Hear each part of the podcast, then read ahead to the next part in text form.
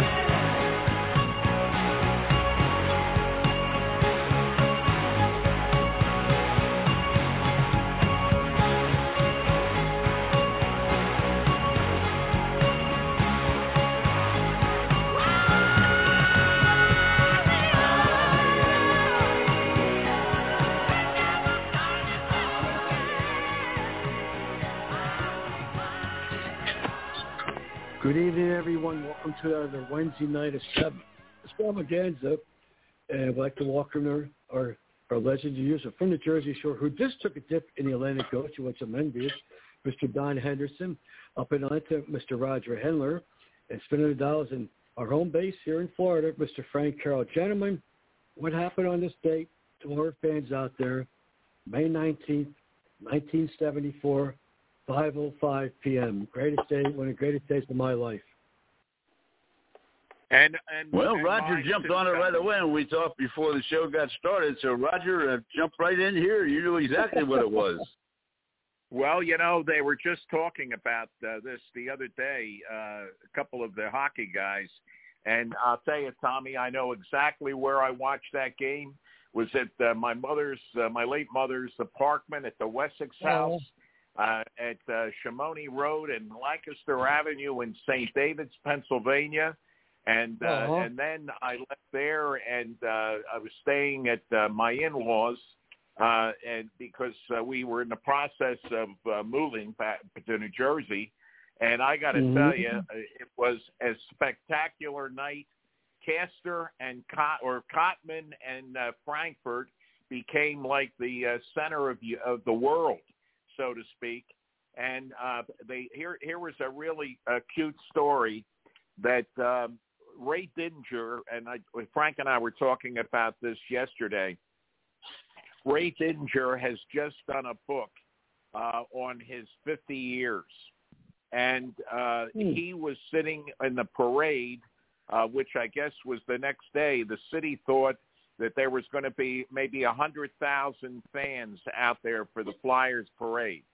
Uh, Ray said that uh, he was at the Bulletin. They asked him to go find out about this parade, and the city uh, uh, uh, representative said, "Oh yeah, probably a hundred thousand. He says, "I think there's going to be more than that."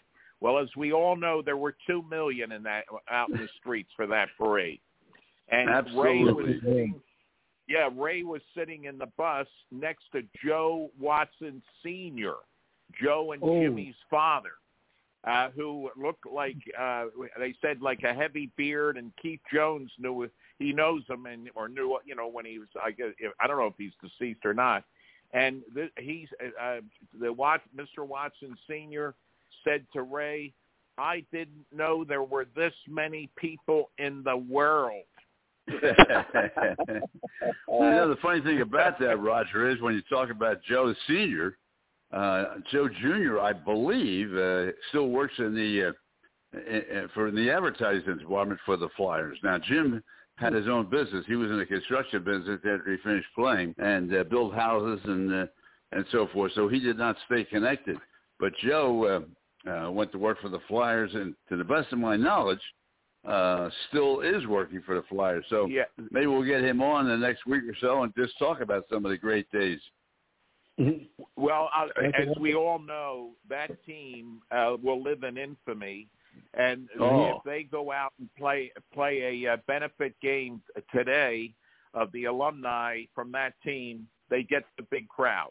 And uh, Ray was talking about it because you know we've talked about this before.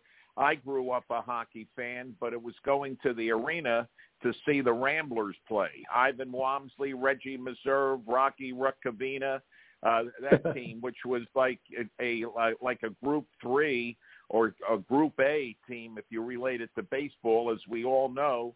And people never thought hockey would take off, and we have Ed Snider uh, to thank for that, and Jerry Wolman obviously, uh, as Right. the had the foresight to do it. But uh, that's a day that I'll never forget. It was a beautiful Sunday afternoon uh, Mhm. against the Bruins, and they say Phil Esposito. I was hoping he was going to be on tonight because he Yep. never stopped complaining to Art Skov. He, he's uh, he's on the list, so I think he's coming on at eight fifteen, isn't he? No, he's not. He, No, he Frank called just said prior to the yeah, he game, can't and uh, the show, and said he can't make it. Uh, we Oh, got Roy. Cummings on. We got Roy Cummings, a great, the great Roy Cummings is on. Roy, what, last night's game, first good game in three months for this hockey team. Finally, they clicked together.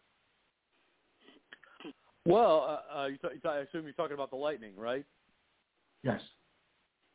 Yeah, they put it together the last couple of nights. Actually, uh, you know, I I, I think uh, I- I'm a little surprised that they've come away from Florida um, the first two games on the road in this series uh, with two wins. I mean, I thought uh, Florida was a much stronger team. Um, you know, going into the series, didn't know what the impact that Stamkos and Kucherov would make would be, and um, turns out in the first game they were they were a big part of it, obviously with the power play, and then uh, Stamkos gets a, a bit of a helper last night, uh, uh, goal off a skate in front. Um, Kucherov wasn't much of a uh, of a part of it, but you know I think the Lightning have done a great job, really defensively, of slowing down Florida and kind of eliminating their ability to to come in off the rush into the zone and, and set up in there.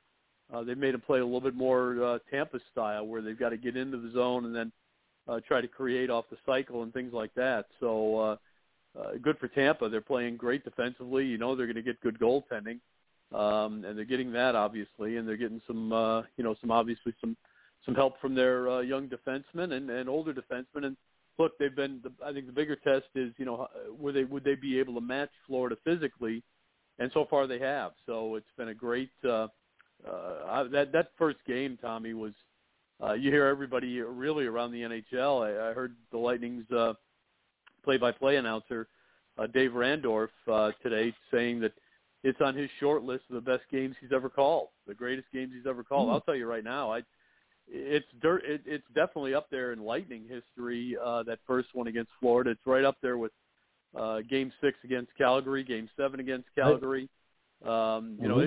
it, it was just an exceptional hockey game. I tweeted out after the game that if if ESPN were covering the NHL this year the way they will be next year, uh, that that game would have been deemed an instant classic already, and uh, Mhm. we'd have been talking about it for uh, for a long, long time. In fact, we, we we may still be doing that if the Lightning move on and uh, eliminate Florida rather easily here. So um, the NHL playoffs, as always, uh, off to a tremendous start. Uh, oh, every game has been incredible.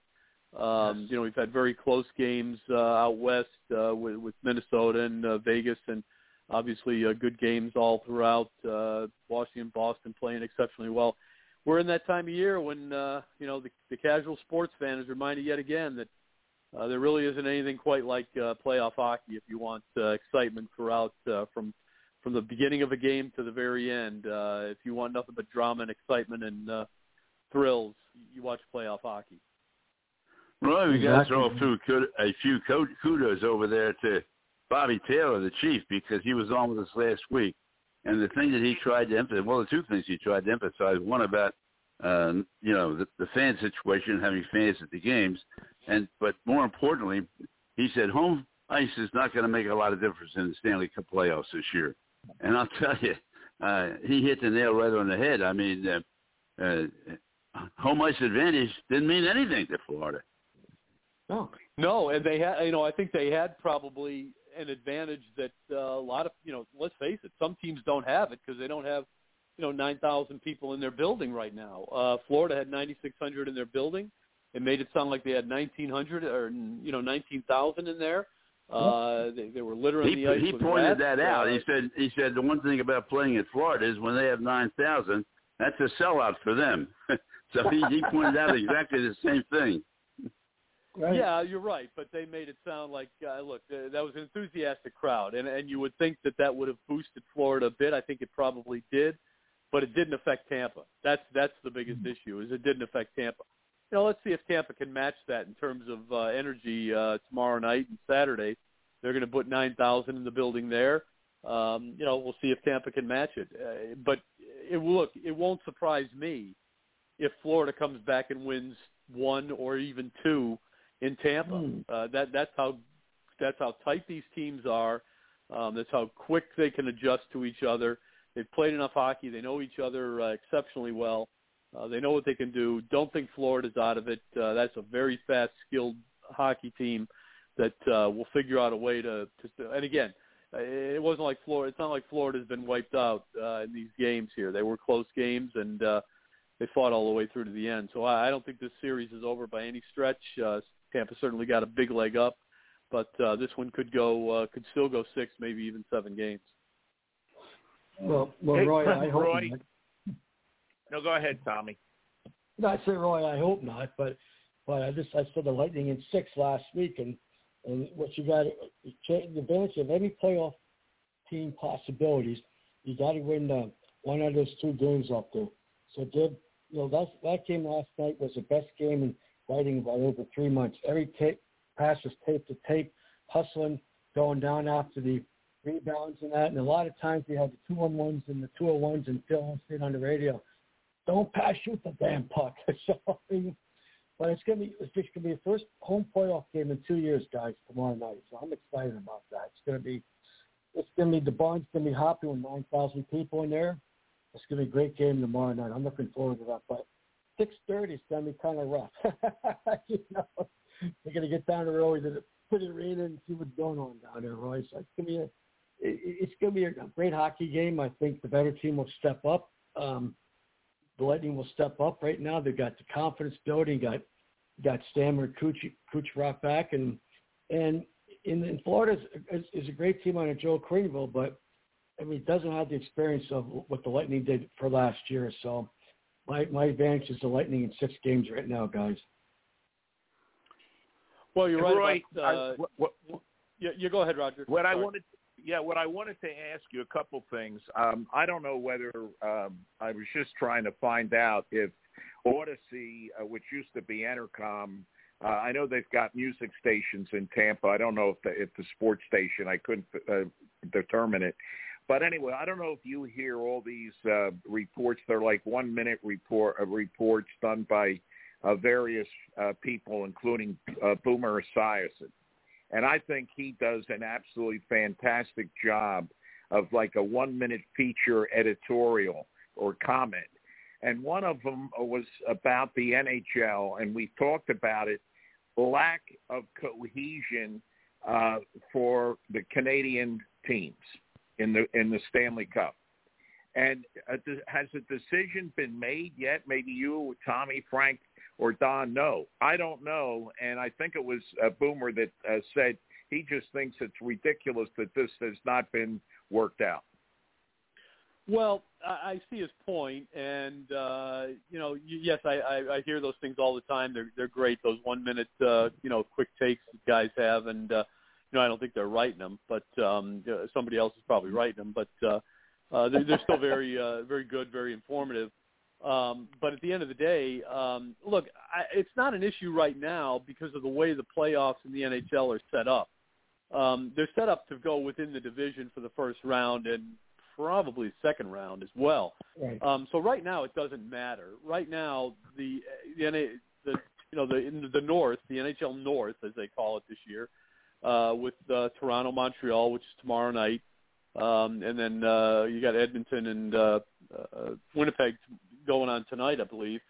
Those games um, they're going to be played in Canada anyway. It's the the issue is going to come around when a Canadian team ha- now has to play a U.S. team. And yes, there have been extensive discussions on how that's going to happen. Uh, it's beginning to look as though uh, the Canadian government is going to allow uh, teams into the into the country, um, small traveling parties, uh, probably bu- bubble-like situations similar to last year um, at the worst. At worst, um, and and they will allow it to happen, and they'll let players, you know, obviously leave the leave the country and come back. Um, so it's there have been extensive talks, but right now they don't have to have a de- decision. As I said uh, a couple of weeks ago uh, with you guys, this is a decision that will be made at the last minute when it absolutely has to be made. Because again you're trying to keep everybody safe. Uh the more you get people vaccinated the better it's going to be. Uh you know here in the US everybody's um opening up. But one thing that happened in Canada this week was there was an, a vote uh in the legislature and uh, the the, uh, the vote was basically to uh, open up uh, golf courses and tennis courts outside to people and that vote did not pass so golf courses and tennis courts throughout the country are still closed in Canada. So uh, they're obviously being very. There's a greater degree of caution in Canada than there is here in the United States, and um, you know, look at that how you know however you want. Uh, it's not like the uh, the virus has gone away. In fact, today here in the United States, um, we had more cases announced than anywhere else in the world. So um, this whole idea of opening up the country, uh, you know, and just to hell with it. Uh, you know, mask, no mask, uh, vaccine, no vaccine, whatever. Everybody on the honor system. Eh, it may not work. So uh, we'll see. Hopefully it does. But uh, right now, um, there is not a, a plan, and uh, I'm sure there is a plan, but it hasn't been announced because it doesn't have to be announced yet. Mm. I just, I just, excuse me, I just add to that, Roger. I think that, uh, as is indicating, uh, you know, I would think when they get down to the semifinals or whatever it is, uh, where they have to make that decision of whether they're going to let X number of games played in the United States, X number of games played in Canada. Um, I think the uh, prime minister, I think they're all going to have to get together and say, are we going to allow our players to fly over and, and play in the United States? I, I don't think it's going to be that tough a decision when they get to that point. That's my opinion anyway. Well, yeah, you know, we're probably two weeks away from that, guys. week So I, about I'm with you, Don. I don't think it's going to be a tough decision. Again, it appears from what, from what I've heard, uh, is, and again, this is it's all speculation, but apparently uh, the Canadian government is leaning towards allowing uh, these teams to travel and teams to come in. Uh, again, I, I think there's going to be some great restrictions on them. They're going to be, in essence, in a bubble. Uh, the teams going in and the teams going out. Um, you know, for whatever reason, you know, I mean, is that a, a negative thing? You know, who knows? Uh, a Stanley Cup was uh, played four and one last year with everybody uh, stuck in hotel rooms for three months. So uh, I think they can somehow manage to handle it. Um, but again, you, you know, you have to put, uh, you know, you have to put pe- people's safety ahead of, uh, you know, sports. Look at Japan. I mean, there, you know, there have been a, a lot of public, uh, a lot of public outcry in Japan about having the Olympics, and uh, you know, the, basically the, the the government there has kind of they've had to kind of give in, and uh, it looks like they're going to have the Olympics, but uh, there there could be a lot of protests about uh, whether that should be the case or not. Even athletes in Japan are saying, you know, why are we putting sports ahead of people's lives? And obviously, Japan. Don't know if you guys have ever been there, but uh, uh, people wear masks there on a regular basis. I'd say at least 30, 40 percent of the population there, uh, you know, they wear face coverings and masks all the time. Um, in, in a in a country as populated and as dense uh, with people as that is, it, you know, they believe it makes sense uh, to avoid uh, transmission of uh, communicable diseases and uh, viruses, and uh, so it's nothing new to them. Um, and right now they're they're saying, hey, we, we need to kind of put this thing, uh, you know, put sports uh, behind the you know behind the the the, uh, the good of the people here. And I think Canada's leaning that way too, but I think they're going to figure out a way to get it done uh, and allow the playoffs to go forward. Tommy? Well, I'll say this, Roy, that last week uh, the chief Bobby Taylor was very critical of his home country about the politics and everything that is going on. And and you know, I don't uh, follow it that much, but uh, I know that there's um, you know with their uh, medical uh, health system that that's why people come from Canada to the U.S. to get certain uh, surgeries and everything. And uh, Mhm. so, you know, I mean, under normal circumstances, but getting to Japan, and it's not only Japan, it's China, it's the Far East. Uh, you, you, all you got to do is go to the international terminal at uh, almost any big airport, and that's when you're going to see the people getting off the planes when they were allowed uh, with masks on. You know, so and you're right. I mean, the population in in uh, Japan. That's why it costs so much to play golf. Okay, because That's you know the, the golf courses are limited because of the the amount of uh, square uh, miles in the country. That's right. Yeah, exactly.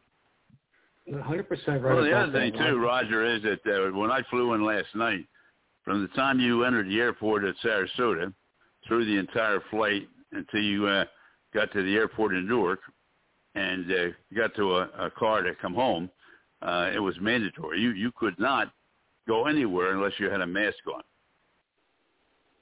Well, and it- that's the I agree with that, but you know the CDC says now when you're inside, you don't have to have a mask. But they they change the fl- there's like a flavor of the day with if, the if, CDC if you had the every day. vaccine. But of course, how are you going to tell whether somebody had a vaccine or not? Uh, you know, a lot of people are willing to give up that information, but then there's also a lot of people who aren't. You can't ask them, so yeah, it's it's, it's a little bit dicey. But uh, you know, look, I know Well, a lot of people gonna are carrying their card with them. I mean, a lot of a lot of folks that have had their shots carry their card with them to prove that uh, you know if there's any question when you get to the gate uh, or, Right. or or acquiring your tickets or whatever it may be. Uh, if Yeah. anybody asks, you have the you have the uh, certificate that said you've got both shots, whatever shots they may be. Yeah, I keep it Uh, with yeah. my passport. Tom. Yeah, I, I- do I too. keep it with my Exactly right. And, Yeah. and so there's move, no guys. no argument about it. You just show it to them. Yeah, Right. Uh, smart move. But but there's you know, players- Look, No, I was going to say think- there's players that refuse to get the shot, just like right. everyday people. You know. Right. Yeah. Yeah. Well, that's why I think you know. Again, I, I, my guess is that there is a plan in place. It probably changes, uh, you know, almost daily in terms of how it's going to be, uh, uh, how it's going to be enacted. But uh, I'm sure the league. Look, the league has had plenty of time to prepare for this. Um, you know, best case scenario obviously is that uh, somehow miraculously uh, all countries open up everywhere and the virus has suddenly disappeared. But uh, I think we know that's not going to happen. So um, there there will be a plan in place. My guess is that you'll see uh, Toronto or whoever it is uh, you'll see the Canadian teams uh, coming into the United States and uh, playing the playoffs uh, normally, and uh, teams going back to Canada and back and forth uh, as the playoffs require. So, um, you know, there might be a, sm- a slight change to the format. Um, you know, maybe you play a, a two-three-two system instead of the one-one-one at the end. Um, you know, we could see that happen just to again uh, eliminate the you know the back and forth a little bit. Uh, that could be Right. part of it. We'll see. But um, you know, again, I, I'm sure the league has uh, has got a plan in place. and I'm sure it's a tentative plan that uh, changes uh, daily, if not hourly. Well, Roy, thank you very much, and uh, we're going to make the jump to Doug Fernandez here in a second. But as always, great half hour, and everybody's going to have an opinion, but we're going to have to just wait and see what Canada decides to do. Thank you very much. Thanks for having me, guys. Appreciate it. Have a good week, Roy. All right, let's bring Doug Fernandez. As he's had had a, a bunch of outstanding columns over the last week and a half, two weeks. First of all, the Dickie V column was uh, was spectacular. Uh, Doug, let, uh, before we get that, uh, let's talk about Dickie V and, this, and what he's been able to do with the Jimmy V Fund. Yeah, good to good to be with you guys. Uh, yeah, this was his 16th gala. Uh, it started basically in his house as sort of an idea to help, uh, you know, the V Foundation for Cancer. If you remember Jimmy Valvano's speech, if Dick Vitale was off to the side, uh, standing there, so they were friends for a long time. So when Dickie V got involved in this, he had the first one at his home, and he had celebrities over, and then uh, after a couple of those, it may have been just one the idea came to expand it and to uh, get to get a bigger venue. And for the past several years, it's been at the Ritz Carlton. Uh, last year's was uh, a virtual affair because of the pandemic.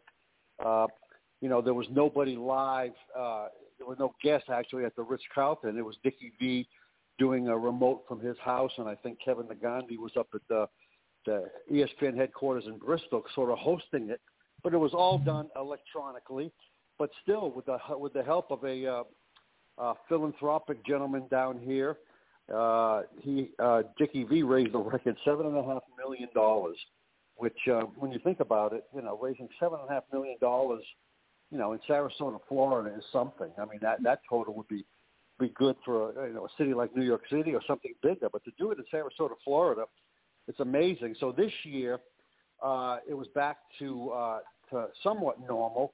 Uh, were live, there were actual people at the Ritz Carlton hotel here in Sarasota, but because of the COVID, it was limited to half. So usually they get about a thousand people, and uh, so this time they had 500 people, and the celebrity list wasn't as big as it as it as it usually is. Uh, you know, with only 500 people, they had to tell some people that uh, there was no room for you this time.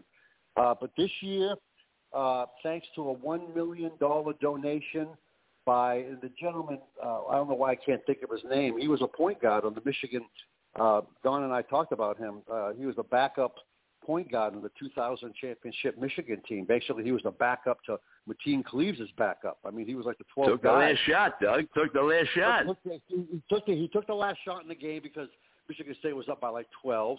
So he took the last shot. But the thing is, he uh, after graduation, he had a chance to become a Division One uh, college uh, assistant coach at age 23, and he decided to go into his dad's financial business. That was kind of a small little operation that his dad really didn't pay much attention to. Anyway, he uh, he got it going, hired more people. Uh, long story short, it went public. He's worth 14 billion dollars now with a B, and uh, and he gave a million dollars to to Dickie V just by Dickie V calling him on the phone and asking him. They had never met before. And uh, between that contribution and this uh, gentleman in Sarasota again coming through, standing up during the event and saying, "I will donate two million dollars," uh, just stood up and said, uh, "You know, I'll, I'll do my part again." They raised uh, they raised close to 4.7 million dollars this year. So to do it again with half the crowd, half the size, uh, he's raised now $42 million for pediatric cancer research uh, since this thing started 16 years ago. And the thing is, you know, all of that money goes to research. They have an endowment that pays for like, you know, administrative costs or any sort of salaries. So any money you give to this foundation, uh, every bit of it goes to research. And it's rated four or five stars by the uh, you know, the entity that rates charities. I mean, it, you know, whether it's a legitimate one or a lot of it goes to administrative costs. It has a top ranking because of that very reason. So, what Dickie V has done here uh, transcends what he's done on uh, basketball or calling games. This will be his true legacy. Is uh, is childhood uh, pediatric research cancer, and he's uh, he's passionate about it. I've never seen a, a guy more passionate about anything. Once again, he broke down at the uh, at this year's gala. We have a press conference uh, an hour beforehand where he talks among the other guests, and he broke down, uh, crying, talking about this and having to go to the same people over and over again for money. You know, he doesn't. You know, he doesn't go to anybody new every year. He kind of hits up the same people for money. So uh, for him to do that, when some people would rather maybe have him him go somewhere else this year, is a testament to him and his passion for this cause. So uh, I attended this. Tommy, last we'll let you jump in with a question for Doug. Doug Fernandez is our guest columnist, the Herald in Sarasota, and we're talking about Dickie V and what he's been able to do. But you can jump in any other way you want to go, Tommy. Kurt, how you doing, buddy? Have a long time no hear. So wait a minute, Tom. Who? Who's this? Tommy J. Tommy Gilbert. Oh, Gil, what's the? Oh man, Tommy. well, uh, Tom. Uh, Tom and I used to go to events when actually people covered events, and that was many many years ago. Uh, uh, Oh, now gosh. we all do it either remotely or by Zoom. How's it going, Right. Tom? How's your health? I'm doing good. Like you know, I beat I had cancer, colon cancer, two years ago. I beat it, and what you start saying about Dickie V and, and that cancer thing, I started crying, a- cry, crying a little bit. What you know, what they what they did for what Dickie V's done for his society, Jimmy V. I'm a survivor too from that, and then I started crying about that, Doug. It's, it's an honor and a pleasure to have you on talking about that. I'm I'm ecstatic about this right now. So um, Well, well so Tom, I'm so glad you beat colon cancer. I had leukemia five years ago or six years Oh. ago, and I was actually in one of these galas for the whole thing. um, and uh, so I was part of it for the year I had it. But uh, we're both cancer beaters, guy, and uh, I'm, I'm, I'm happy to hear that you're still among us. I, s- I still Roger, work you're up. radio station, Doug. Rod, uh, Roger Hendler's on the line. Doug, he's in Atlanta, Georgia. Yeah, thank you, uh, uh, Don. Uh, Doug, I'm reading the uh, column right now about the gala that you just talked to uh, with Dick Vitale. Uh, I want a couple of things. Number one, uh, before we go any further, we have to send out from all of us involved in uh, with the show, uh, from Frank down, uh, congratulations to Jay Wright at Villanova for uh, being elected into the uh, Hall, Naismith uh, Basketball Hall of Fame because he Mhm. is a big, big backer of the Dickie V Foundation, and um, that was num- uh, the first thing I wanted to bring up. And then the an- another thing, uh, I, I can tell you're not from Sarasota, Florida, Doug. Okay. No, I'm from, I'm from the Boston area. Town or New England. That Boston area. Right. Yeah, I could tell. I lived in New Hampshire for a year and a half, so I was in Boston a lot. I parked the car at the at the garden, you Well, know. park, no, park, So, the, park the car at the Harvard Yard. Yeah, the Harvard Yard, right. but the other actually, thing you is, mentioned actually, you mentioned Jay Wright. Jay Wright was one of Dick Vitale's honorees about four or five years ago. He appeared at the gala. He was honored, and exactly, he has a, a connection to cancer. I forgot what it is, but I think cancer has hit close to his family as well. it did. Uh, Yeah, it's in his family. You're exactly right. Yeah. Well, the you know the thing that really got me was that you mentioned this gentleman uh with you know that played at uh, what Michigan State, fourteen billion. Right. I just read the Hmm. Saturday night Arthur Blank that uh, owns the Falcons, the United PGA Golf Stores, uh, et cetera, et cetera. He's only worth like seven and a half billion. So, oh my gosh, this guy's worth double what Arthur Blank's worth. Yeah, this Wow. guy, this, this guy, and basically he just took his dad's company that had like eight employees, and it was sort of a sidelight company his dad had, and he just you know put it on steroids. And then obviously when it became public, that's when you make the big money. And uh, so it's good for him. He's 42 years old. He gave a million to Dick Vitale, but he also gave 32 million to the Michigan State athletic program to help them. 32 million. Wow. So Oh my this guy either needs a big tax write-off or he's got a big heart. I don't know. The other guy, you also had another great column. Maybe you'd like to about it. touch on too. And uh, you know, I was over at the Bird Key uh, Yacht Club the other day, and uh, I congratulated the manager over there. But you wrote the story, and he got a young lady that was out on the at Longboat, and he con- con- convinced her to come to Bird Key, and now she's got one of the greatest tennis camps in America, and she was just voted the best woman's coach in America. Right? You tell the story. Yeah, I mean, she was a uh, she was a local tennis player at Sarasota High School. Was a number one tennis player. Went off to Stetson. Was a great player there.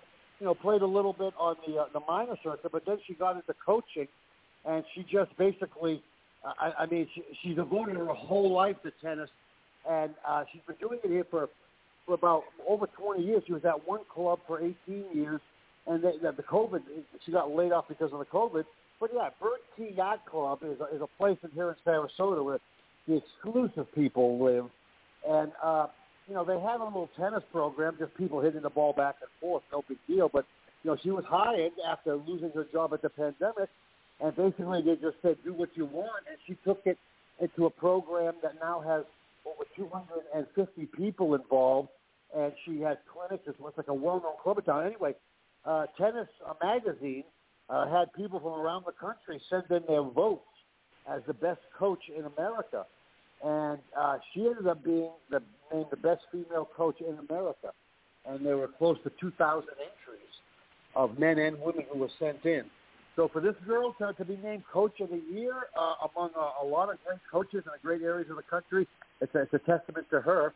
And uh, you know, one thing about Sarasota, you know that, Don. I mean, it's a, it's a little sleepy community, maybe not anymore, but a lot of big time people and a lot of big time names come through here that you that you rare that you very rarely hear about.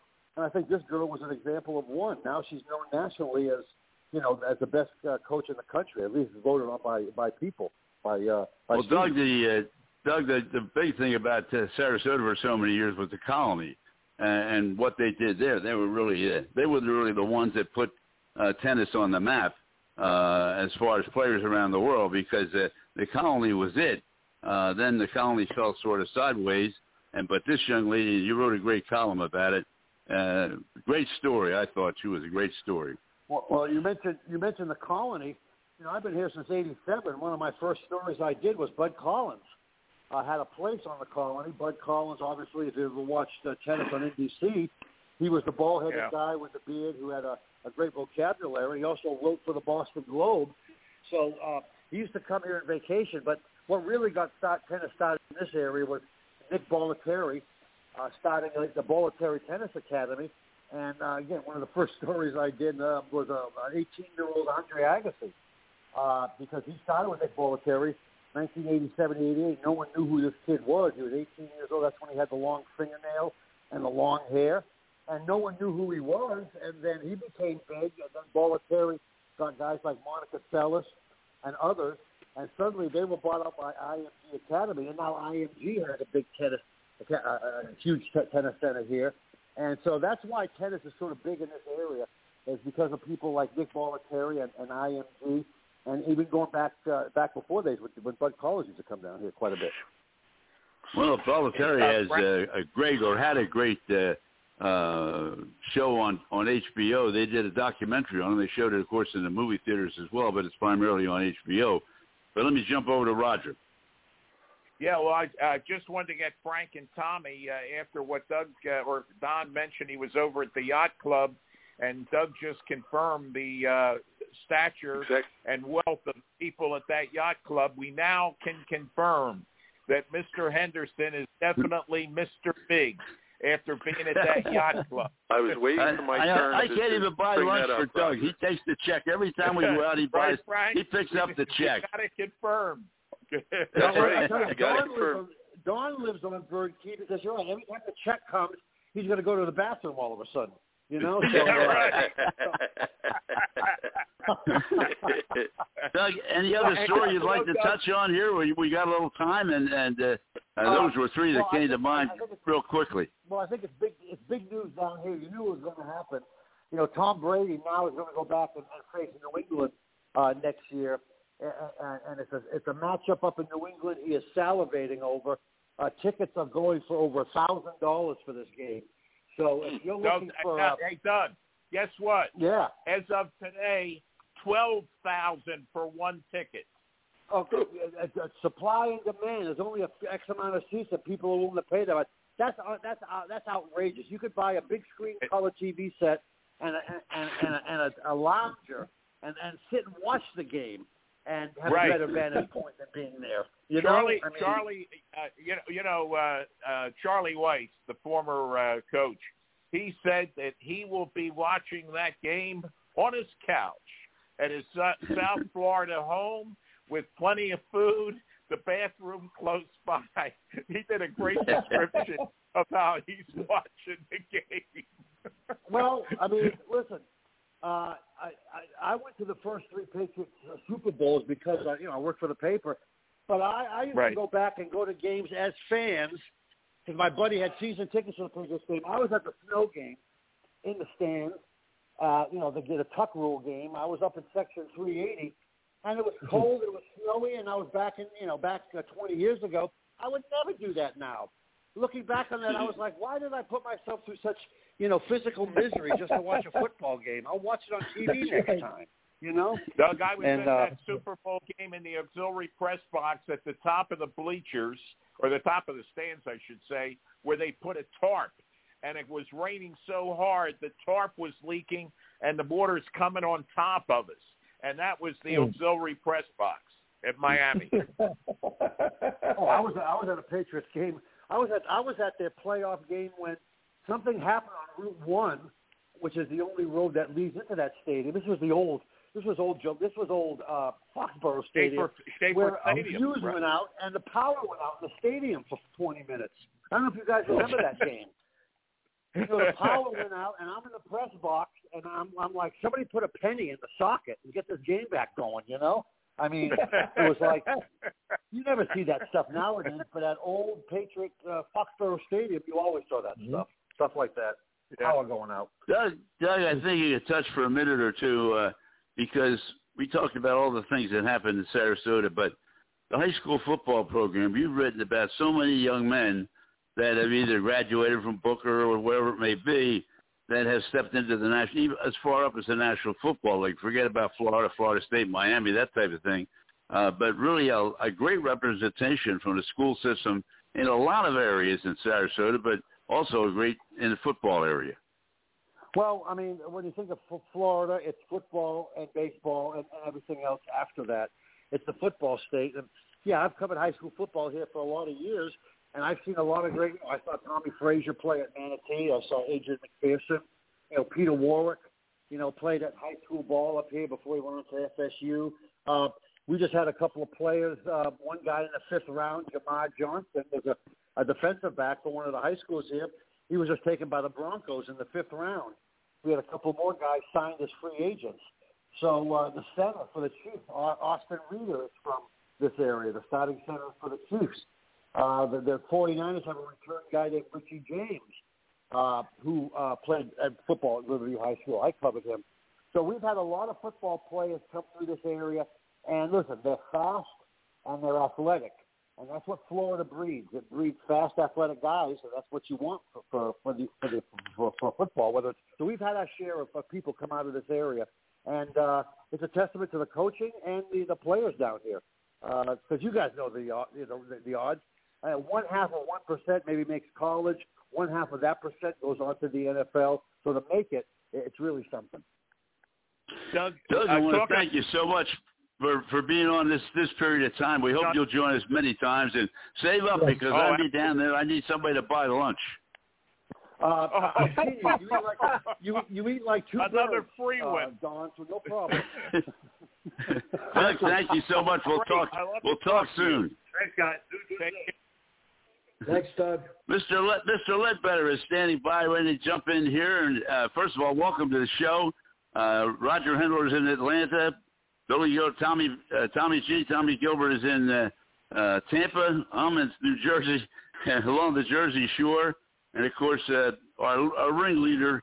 He's always out there somewhere in the between Sarasota and Tampa, Frank. So I'll let I'll let uh, I'll let Doug uh, start it or not, uh, but I'll let uh, Roger started off this time. Okay. Hey, Darrell, it's good to talk to you. I, I can't wait to see you. And I'll tell you, Saturday night I had my first experience at Mercedes-Benz Stadium. I was there for the United. And I'm looking at all the, the Falcon team pictures, and I'm thinking of 2008 when I saw a very young 22-year-old Matt Ryan and Sam Baker in that team picture. And boy, it brought back memories. It's hard to believe how long ago that was. Yeah, Roger and uh, guys, thanks for having me on the show. It's been uh, time flies, Roger. I was there for that draft and uh, uh, that season where they went 11 and five, snuck into the playoffs, and laid the foundation for a pretty good run under Coach Mike Smith and uh, Matt Ryan. Uh, you know, carried it on with through Dan Quinn and the Super Bowl, and now they are trying to put it back together. And he's still here at age 36. He turns 36 on Tuesday. Yeah, we're still here too, Darrell. But yeah, you know, I was listening to I was listening today. How do you look at the Falcons? Uh, they obviously have now with uh, Kyle Pitts. I mean, he's from Philadelphia. Uh, went to Bishop, uh, Archbishop Wood after Abington High School. They say he was probably the best player in the entire draft, and they're loaded now at tight end. But what do you think Julio Jones is going to be around when the season starts, or do you think that he'll be traded? Yeah, I, I think he's going to be traded. Uh, their their salary cap situation is just so dire that uh, he has to. Uh, they have to do something there. I know they're trying to figure out a way to keep him, but uh, at this point, it's looking like that's not going to be possible. Uh, so that'll be a big, uh, you know, big uh, problem for them and losing one of their major, major weapons. Tommy Gilbert, you're on with Dell. Go to it. Hey, Darrell, how you doing? Oh, I just, Hey, just Tommy. can't believe it. I'm doing great, so I'm looking forward to. I get, hey, Darrell, I got, everybody, I got to tell you a funny story. This happened.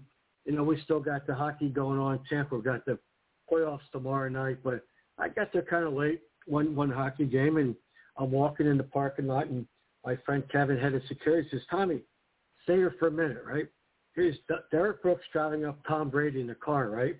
And Darrell, I'm a diehard Eagle fan, so I said, "Congratulations, winning the Super Bowl." And the words came out really, really slowly. To Derrick, Derrick Brooks said, "Don't worry, Tom, he's an Eagle fan." Yeah, oh, Derrick, I my work that day. well, I'm, glad you. I'm glad the show. I want to ask you one question. Is there any pressure on Matt Ryan th- this year with the Falcons not winning anything?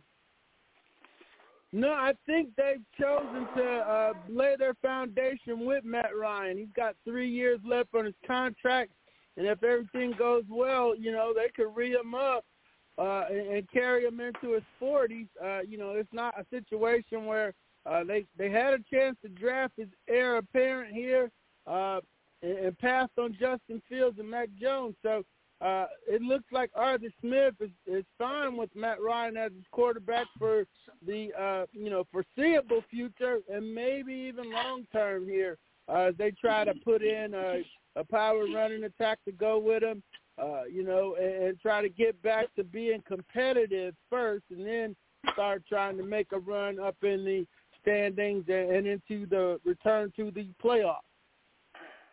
Well, Darrell, you know, uh, chat a little bit about because Quinn just, uh, uh, of course, he was fired in the early part of last year in Atlantic. He hooked on with Dallas now as the defensive coordinator. Uh, I thought that was one of the most unfortunate things uh, happened in the National Football League in a few years. I, he was at the Super Bowl. He was going to win the Super Bowl, and one of his assistant coaches made a big mistake, and they they lost it. Then the next year they were came on. They were pretty good again. Uh, and then this year, they at the beginning, the, the beginning of the season, they never should have lost, and that was the end of Quinn. Yeah, no question about it. Uh, losing in Philadelphia on the one yard line in the divisional round, uh, you know, they could have went to the Super Bowl. Maybe they would have got that rematch with the Patriots, but the Eagles Eagles got got that and handled their business. And then after that, um, you know, uh, uh, the lack of they tried to rebuild the offensive line, and that didn't work out so well. Uh, and then you know they um, you know go to seven and nine uh, finished six and two that season after a one and seven start, uh, and then they think they got it put back together, and then come back and lose the first five games this year, two of them in just horrible fashion, blowing big leads. Uh, the coach Right. Harris came back into play again, where uh, uh, you know they stood around and watched an onside kick, and and then just couldn't cover anybody or or have a pass rush. So uh, that that uh, that was the end of Coach Quinn here in Atlanta. Uh, he's in Dallas now as a defensive coordinator, and he'll probably. Uh, I think he did a good enough job to to maybe get another shot at a head coaching job here down the road. I think it's a great Well, buy for for the Dallas Cowboys. I, I think he's going to be a big, I big agree. asset to that organization. Well, yeah, yeah. You know, you know the other Yeah, thing, Darrell, you hit the nail on the head about what they're they're trying to do now, and that's to go back to that uh, that that time beginning in '08 with the power running game when they had Michael Turner and Ovie Mughelli. I mean, that was one of the. I think that was one of the strengths of that team. And of course, you know, um, Mike Smith had uh, Mike Mularkey as the offensive coordinator, who I've always had a lot of respect for. And uh, but is that what they're really trying to do now with that power running game? Is to go back like you and I saw in, in that period of beginning in '08? Yeah, no doubt. That's what he did in Tennessee, but he had Derrick Henry. We don't have Michael Turner here. He's not on the roster, Roger. Uh, Mike Davis, uh, a you know backup six-year guy, uh, ran pretty good up in Carolina last year. That's who they have now, and um, you know they they signed a couple guys in the undrafted part. Uh, the kid from Hawkins, Javian Hawkins from Louisville, but he's only a buck eighty-two, so he's a speed back.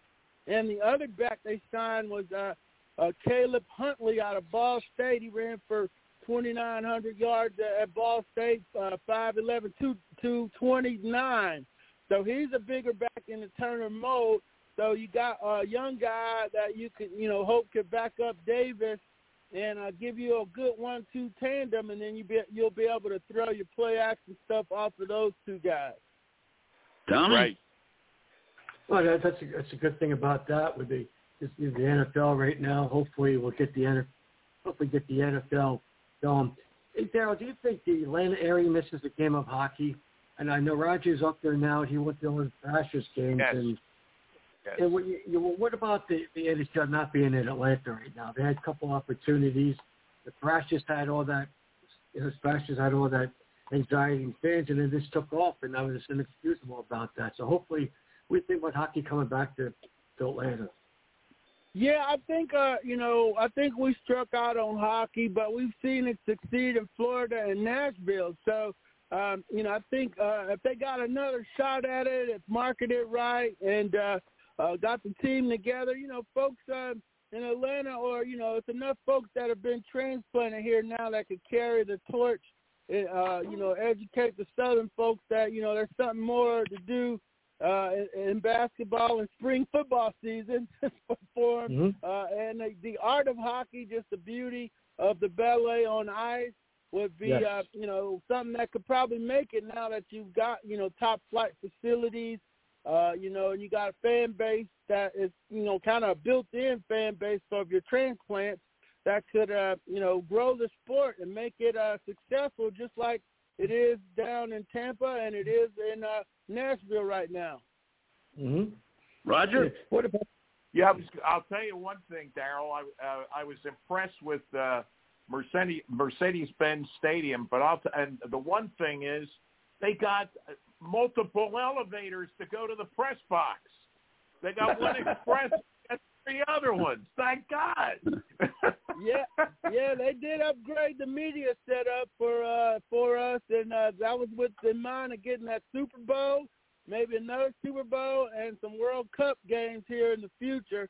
You know, everything's off schedule with the pandemic, but uh, yeah, it's a world class facility.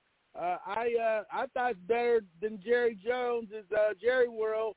Uh, and I have to see the L.A. one and the uh, Vegas one, the Death Star. But uh, the uh, the Mercedes-Benz Stadium is a world-class facility, no question about it.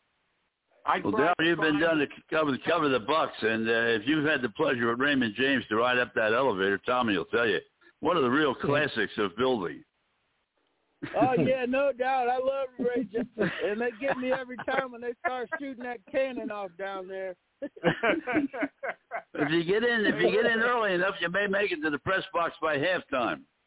yeah, yeah, you got to Hey, get there a listen, little Don. early. What what what about the one at the vet? The one elevator at the vet that made a local making all star stops, and a guy asked Dizzy one time, "Did you learn the route yet?" That was the classic line. I'll tell oh, you, Oh, Roger, as bad as the vet was, they've got a giant elevator, Raymond James. But Tommy, tell them about it. That we never know where it's going. the time, Darrell, you check your bags in the security. I don't mind doing that. then you get, then you gotta play. Then you got to play. Then you got to play. Well, which el- which elevator's going to the press box? They always stop at one. No one's at one. No one's on two. The fellowship she goes up to the press box, and and there's finally, you know, people getting on and off the elevator instead of having to nonstop go down there. But I, I got one better for you, Darrell. You'll love this playoff game, right? This is probably, I'll say, 2015, 2015, okay? You know, Lightning was going go against Pittsburgh.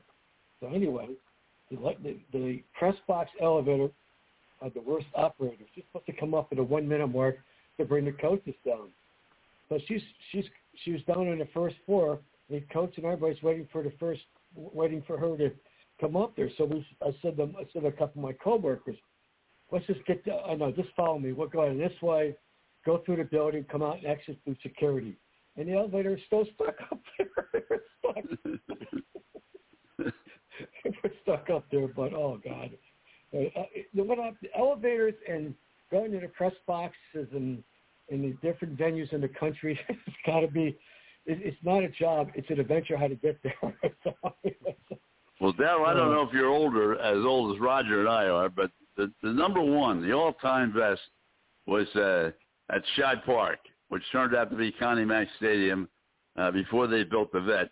If you were ever there to see a football game, and you got in the elevator, got in the elevator at Shibe Park, it held about three people, and it took you about 15 minutes to get, up to the third level. Remember that, Roger? Oh, I do, but and I'll tell you what.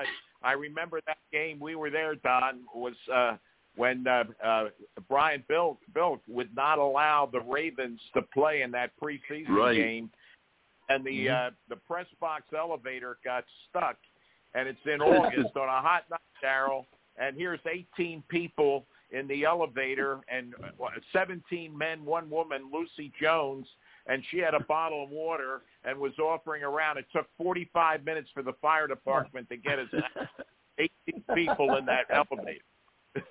oh man, that's uh I started around the Cookie Cutter Stadium area in Three Rivers and uh uh Pittsburgh and the Cincinnati Riverfront and those stadiums. So they had gotten the elevator situation a little better by then I guess. Well,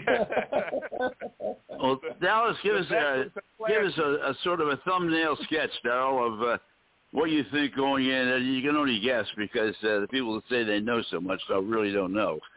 but what what teams do you think have made maybe minimal or better uh, judgments about dra- draft, or better judgments about trades, or better judgment to go into the season better prepared? What do you think? Well, I really like Buffalo, Kansas City, of course, in the AFC. Those are the top two. Uh, Cleveland's on the come up, so um, uh, that's new. That'll be real new uh, in the AFC. And in the NFC, it's kind of wide open. Uh, you know, the um, you know uh, Tampa Bay has got everything back, so everybody's going to be chasing the Bucks again. So uh, the Rams are reshuffling, Seattle's reshuffling, San Francisco's reshuffling.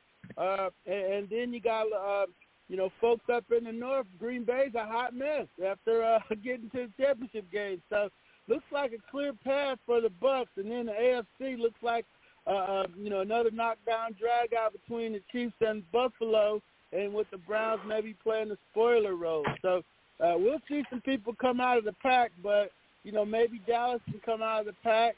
Uh, maybe the Rams can put it back together but uh, maybe San Francisco could put it back together. But yeah, that's kind of you know after the draft and free agent signing, um, that's kind of what it looks like to me in the AFC and the NFC. Roger? No, Hey, No Harold, what do you what do you think about Aaron Rodgers? Do you think that uh, you have any idea where he might wind up?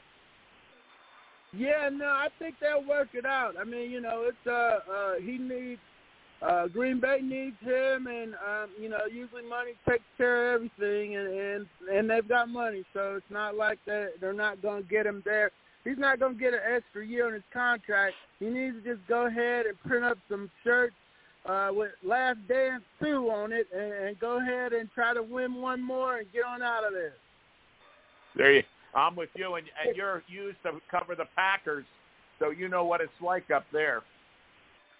Oh yeah, Circus. and, uh, from '92 to 2000, yeah, me and Bob McGinn were at the Milwaukee Journal, then the Journal Sentinel, and uh, you know I wasn't there for his uh, time, but left right before that, uh, right right uh, after he got drafted and, and so forth. But y'all was all Brett Favre uh, and Ray Rhodes for one year, and then Mike Sherman for a year after Holmgren. So yeah, the fans are you know they're gonna want what's best for the team. Uh, but they respect Aaron Rodgers and what he's brought to the franchise. It's just stunning to me that over the 26 years of Brett Favre and Aaron Rodgers, all they got to show for it is two Super Bowls. That's, Yeah, that's it was almost the point. same situation, Darrell, because they they signed Rodgers behind Favre, uh, you know, and now they're signed this young man two years, not this season, but the season before, behind Rodgers. He didn't know they were going to make a quarterback change. At least that's what they've been saying. So it's really the same situation, and uh, he, I think I agree with you. I think he's just going to have to suck it up and play there because I don't think he's going to be able to make a move with him. Yeah, no doubt. The only only minute difference was Favre kept saying, "Oh, I'm gonna retire. I don't know. I might retire. I don't know." They went through that for a couple of years, and then they're like, well, "Okay, we gotta back ourselves up if you're not going if you're gonna retire." And so, um, Right. when Aaron dropped him, they took him. But this one was different. They traded up to get this kid that, uh, uh, you know, needed some work and some development. Uh, and you know, kind of saying, "Hey, the clock is running on Aaron Rodgers," and now he doesn't like the fact that the uh, clock uh, is winding down, and uh, tried to force their hand into extending him, and uh, they don't want to do it. You know, Tommy? guys, I tell you, Darrell has some great stories about when he was covering the Packers, when Andy Reid, Jon Gruden were all on Mike Holmgren's staff. And, uh, you know, talk about that, Darrell, when you guys would be eating dinner at night and, they would be putting down all kinds of uh, plays on napkins and everything. Oh yeah, no doubt. I used to stay at the uh, Best Western, uh, Fuzzy Thurston's, and uh, you know, a lot of the coaches would come through there at night for dinner, and then go back into the facilities. And yeah, Andy was the tight ends coach. Uh, uh, Jon Gruden had Sterling Sharpe, and uh, Sherman Lewis was my guy. And uh, Sherman Lewis was teaching me the West Coast offense on bar napkins there, on how the uh, slant should come out how the ball should never touch the ground in seven on seven, uh, and why uh, you know Brett Favre and Mark Brunell were in a neck on neck battle because of the decision making they had to make in the uh, you know uh, West Coast offense. They they were really close to pulling Brett Favre at one point to uh, go to Mark Brunell, but uh, Holmgren uh, decided to stay with him. Uh, then they traded. Then Brunell went to Jacksonville in the uh, in the expansion draft, and, and uh, you know a lot of it both is history for both of those guys. But yeah, those coaches were great. It's always great when I catch back up with Andy and uh, uh, you know Coach Gruden and uh, Coach Sherman's retired now up in Detroit. Greg Blache was the defensive line coach, and he was always fun. Uh, you know, and he had Reggie White and Sean Jones up there. So that was back when the the, the players liked the beat writers. Right, right. Tommy? We remember those days, Don. Tommy? I think a good place for Aaron Rodgers should be on Jeopardy as a host. That's what I think about that whole situation. I mean, No, you got great I mean- reviews, Tommy. You got great reviews, and I, I think he was trying to use that as a little bit of leverage. Let- Let's go back to Roger's question about Ryan in Atlanta. Uh, are they going to be able to give him enough support, help? Uh, you know, there's certain things he can do extremely well, and certain things he can't. Uh, what do you think about that, Darrell? Yeah, yeah. Um, they know the book on that, and uh, it's been told to me that if you can uh, firm up the interior of his pocket, then he can step through his throws. So he knows where the ball's got to go. when he's running on the move and so forth, and he's running for his life, uh, you know, it's uh, you know, they're they're going to be in a bad place. He's been sacked 131 times over the last three years, and when you count his sacks, hurries, and hits, uh, you know, I ran these numbers on my podcast this week on the Bowtie Chronicles. So it was over, it was over 24 percent this year, 26, uh, uh, 19, and then like 23 in uh 2018. So I mean, that's on every. He dropped back 10 times, three of the plays, he's getting hit, sacked, or hurried. So that's no way for the quarterback to live if you're going to be throwing that much. So they got to cut down his attempts because that line can block and, and um, you know catch people off guard with play action and so forth. If they're going to uh, maximize Matt Ryan in his uh, you know in his 30, 36, uh, in his late 30s and so forth. So they know what they got to do. Do they have the talent? Uh, they could have solved the problem by taking Penei Sewell in the uh, draft, but they went with a better player. So um, you know, so they still have a problem. So they they're going to coach up the line. They drafted two linemen out of um, you know Michigan and Stanford to go with uh, the guys they got from Washington and Boston College a couple years ago, and Jake Matt. And then they're just going to try to get after people and coach these linemen up, and hopefully get Matt Ryan's pocket together because they they know. Uh, you know, he can deliver the ball if you put the weapons around him and, and keep him relatively clean. You can't have him under that much duress. Roger? Yeah, you're you're exactly right, uh, Darrell. Because uh, you, you know he can that body can only take so much, and especially uh, as he advances in in years. You know that's one of the things with Tom Brady. Uh, he was uh, pretty kept pretty uh, clean. Uh, they both had th- those one season where they had the uh, the I guess it was the ankle uh, uh, injury where you know knocked them out for the season. But uh, the- how, how does the uh, how do you think that uh, the, the tight ends will? Do you think they'll be running a double uh, tight end formation a lot since they've got the talent there? Uh, yeah, he he ran a lot of twelve. Um, he ran a lot of twelve with the Titans last year, like twenty percent more than anybody else in the league. So uh, that's what he likes to attack out of, and he has to balance out defenses with, with for Derrick Henry too. With that, he's got um, you know one Lee Smith, a, a blocking tight end from Buffalo, to kind of you know be on the strong side. You can't have two pass catchers out there when you're doing that. So um, he's got Jaden, uh, he's got uh, Jaeden Graham, Hayden Hurst, and Pitt as the catching guys, and then he's bringing in a bunch of you know bulky. He's got like seven tight ends on the roster right now. So yeah, we're pretty sure he's going to be going straight uh, I formation, double tights, and maybe one wide because you know Julio's going to be gone. Uh, perhaps, and, and then uh, you know running kind of some old school formations for us. So that'll be interesting to see. Darrell, thank you very, very much for this contribution to the show. It's always great Uh, to have you on, and I hope you'll join us again. And, and we got uh, we're going to stay down there talking a little about uh, Yeah, soccer too, because Roger had a chance to see that new Mercedes Stadium. But Mike Zimzak is ready to join us right now, our soccer expert. And uh, I don't know whether he's been down to see the new stadium or not. Mike, how you doing? Hey, hey right, Don, thanks- thanks I just want to tell Darrell not Take to care, forget if he gets Thanks to so Sarasota for that he has to buy you a lunch. Thank- All right, no doubt. I'll buy the lunch. Okay. Take care. Take Thanks care. for having me, guys. It's great always coming on the show and talking with you. I appreciate it. Hey, it's always Thank a pleasure, you. buddy. Thank you. Thank you very All much, right. partner. It's always a pleasure to have you on, and you, we get a lot of information, which is great. Now we get to turn it over to the soccer man, and uh, Mike. Uh, as I said, Roger had a great chance to see the new uh, stadium there, Mercedes-Benz Stadium, and uh, what's happening in, in Atlanta. Uh, what's on your top agenda today? Well, I mean, Roger, not only did he get to see a great stadium, but he saw a great game. Uh, you know, anytime you get to see a game, I'm sure it could have been a little bit more exciting throughout, but a 94th minute goal uh, is always kind of exciting. So I'm glad that Roger got to go down and see that great facility that they got down in Atlanta, and uh, to enjoy a great game with the uh, with Atlanta United, who are um, starting to uh, round into a little bit of form. They took it earlier. They took uh, they took it on the chin earlier uh, in the month against the Union in their home and home series, in the CONCACAF Champions League, but they're starting to pick up some more wins. Uh, Josef Martinez, their star striker, the uh, NFL record holder and MLS record holder for goals in a season. He's coming off of a catastrophic uh, ACL injury, but he's getting back amongst the goals. So it's looking like uh, we could see Atlanta United improving. As far as soccer goes, uh, it's a big weekend this weekend. It's the final weekend of the regular season over in Europe. So, uh, you know, the Premier League, all of their games are going to be on uh, NBC at 11 o'clock. All the games start at 11. So there'll be 10 games there.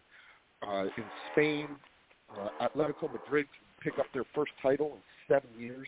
Now, are you talking about 11 a.m. or what? What 11 a.m. with the difference in time? At 11 p.m. or 11 a.m. What? 11 a.m. 11 a.m. Okay. Yeah. So the, it's just going to be a full day of uh, final games with uh, league positions. Uh, the title race in France and Spain is still up for grabs. Uh, Atletico Madrid could pick up their first Spanish title in seven years. Uh, Lille, who is one of the great underrated stories, are leading the French league over uh, PSG, who are one of the wealthiest clubs in the world. Uh, and for them to win that French league would be a major upset. Uh, and then uh, in two weeks, um, well, about two, three weeks, on the 10th of June, we have the start of the European Championships, which were postponed from COVID. So a lot coming up in the soccer world in the next couple of weeks and throughout the summer. Tommy?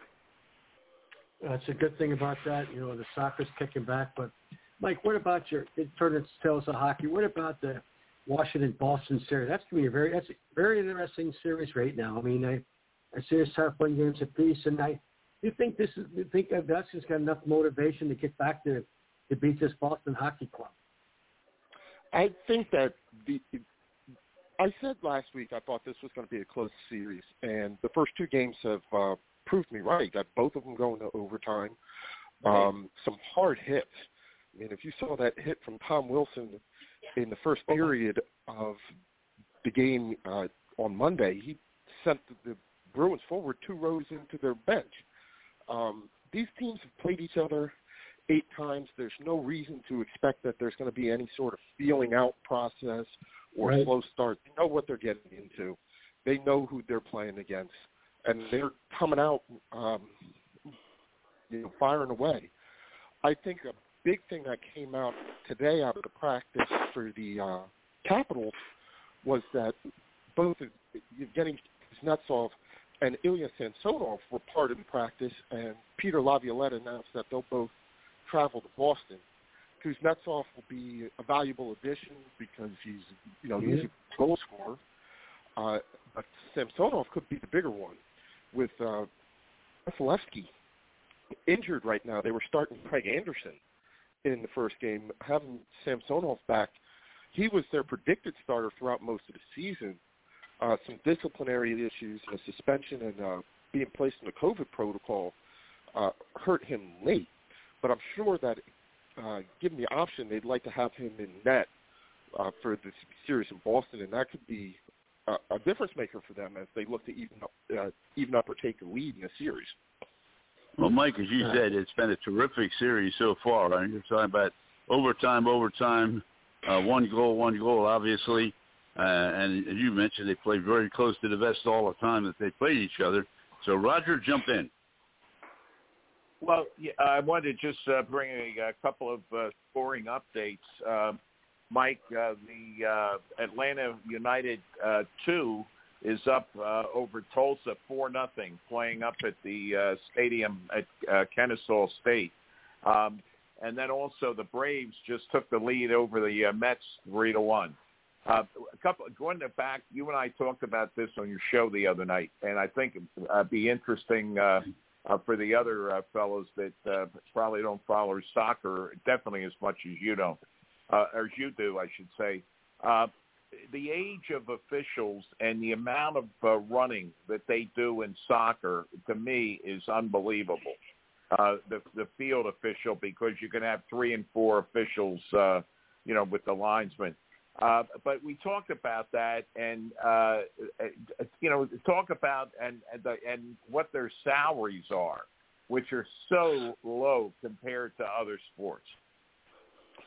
Yeah, I think you brought it up that the you did the research to find out that the uh, average official over here makes about fifty-five thousand dollars a year, um, and we compared it to the salary of the uh, English officials in their top league, the Premier League, which is around a hundred thousand pounds, right? So uh, definitely the MLS officials are the lowest paid, and you know, they tend to be a little bit on the younger side. They were announcing one of the guys who had been around in England. This was his last match, and he's probably retiring in his late. Uh, he looks to be in his, his mid to late 40s as he's uh, retiring. Most of the officials uh, retire before they reach the age of 50 because of the amount of running. You figure if you are the primary match official, they can be running up and down the field. They could put in you know, six, eight Ks, in kilometers in the course of a game is, is a lot.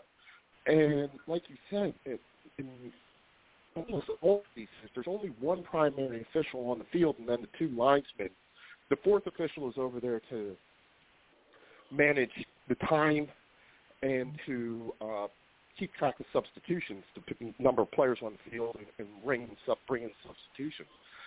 So it's really a lot of running, a lot of stress, a lot of, of, of concentration, uh, and a heavy burden to put place on one official. You you consider how many officials you have you know, in, in a hockey game. There, there's three on the ice, Tommy. Yes. Yeah, and a smaller, smaller uh, arena, a, a playing surface than the well, soccer field. Much, what you have what you have is, you know, you have the, for the playoffs right now, they have the two officials and two linesmen right now. This came effective a couple of years ago, a couple of years ago, especially in the playoffs right now. The way the hitting has been going on for each team in the playoffs right now. So you got to have. In the old days, this is a referee and two linesmen. Now you got two referees and two linesmen to to control the play. Yeah, so you, you got four skating on a much smaller surface. Right. You know, in the uh, NFL, I don't know. You, it seems like you have about forty thousand refs. You have almost as many refs as you right. have players on an NFL field. Um, and then for a soccer match to only have really the one primary ref, that's a lot of ground when you think about how much ground they have to cover throughout the course of the game, and they're running everywhere. So it's not surprising that they tend to have a little bit of a shorter career because the physical fitness that they need to maintain to be able to keep up with the pace of the game is uh, is a challenge. Um, that they make the fifty-five thousand that they make as an MLS ref. Um, I'm guessing that they probably don't just ref Premier uh, MLS.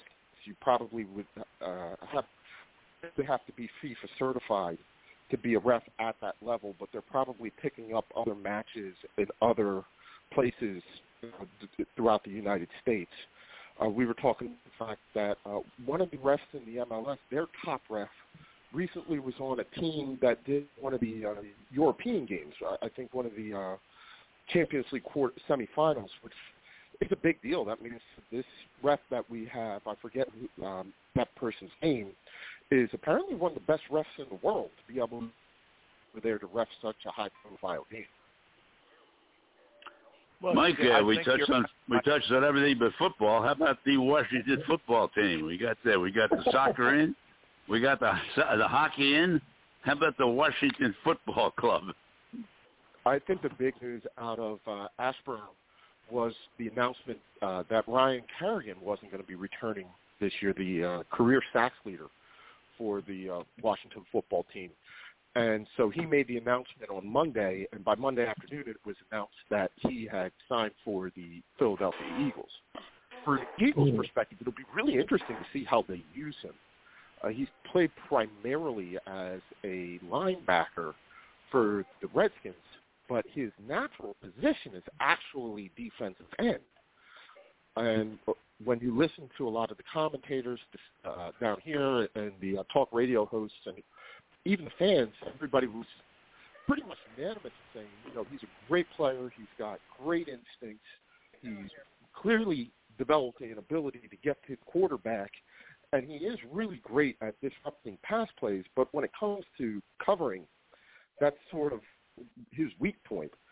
So, you know, really good player, probably one of the better players that they've drafted and kept during the Dan Snyder era, but also a player who spent so much of his career playing for, uh, let's call them subpar defensive coordinators who spent his entire NFL career playing out of position.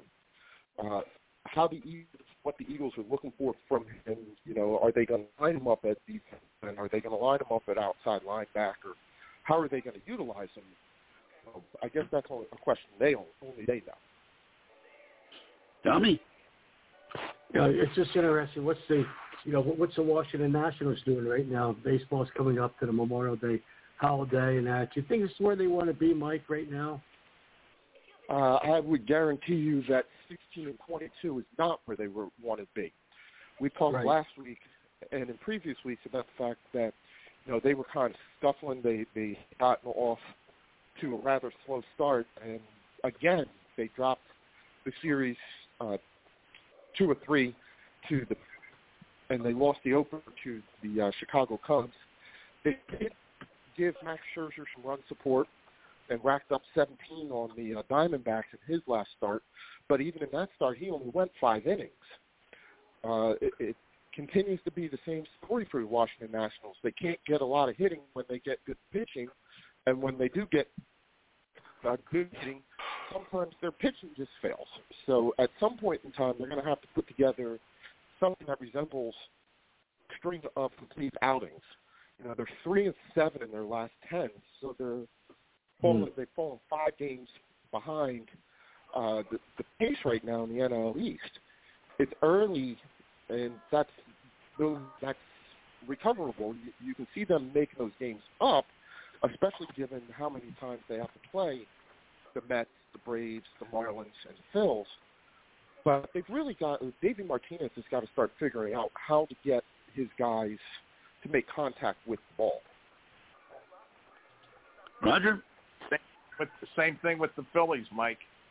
Okay, uh, they're they're down uh, two to one to the uh, Miami, uh, and uh, I'll, I'll tell you the uh, the only uh, run they have is because uh, Andrew McCutchen hit a home run. Last night they were able to come back and win uh, late, but I don't get it, and I think Bryce Harper. I don't think he he has. uh, They I think they should have spent that money uh, on him, and they should have uh, spread it around and developed more pitching. Uh, because I mean, I'm I'm a fan of Harper, but he just has not produced like a guy making thir- what thirty three or thirty four million dollars. a year. He- He just is not. And I think it was he was only going to get a contract that was going to be up for him to live up to. He had the stellar season down here where he won the MVP and Right. a couple of really good ones. But other than that, it wasn't like he was that dynamic. Um, you know, think Albert Pujols in his prime player that was basically carrying the team through the playoffs.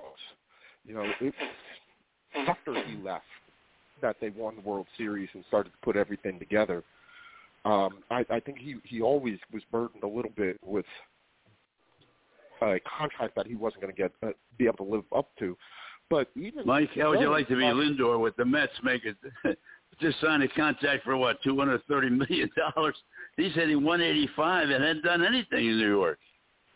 Yeah, and you know when these guys get these contracts, these big money contracts, it's always you know you're always going to pay a bit over the odds for it.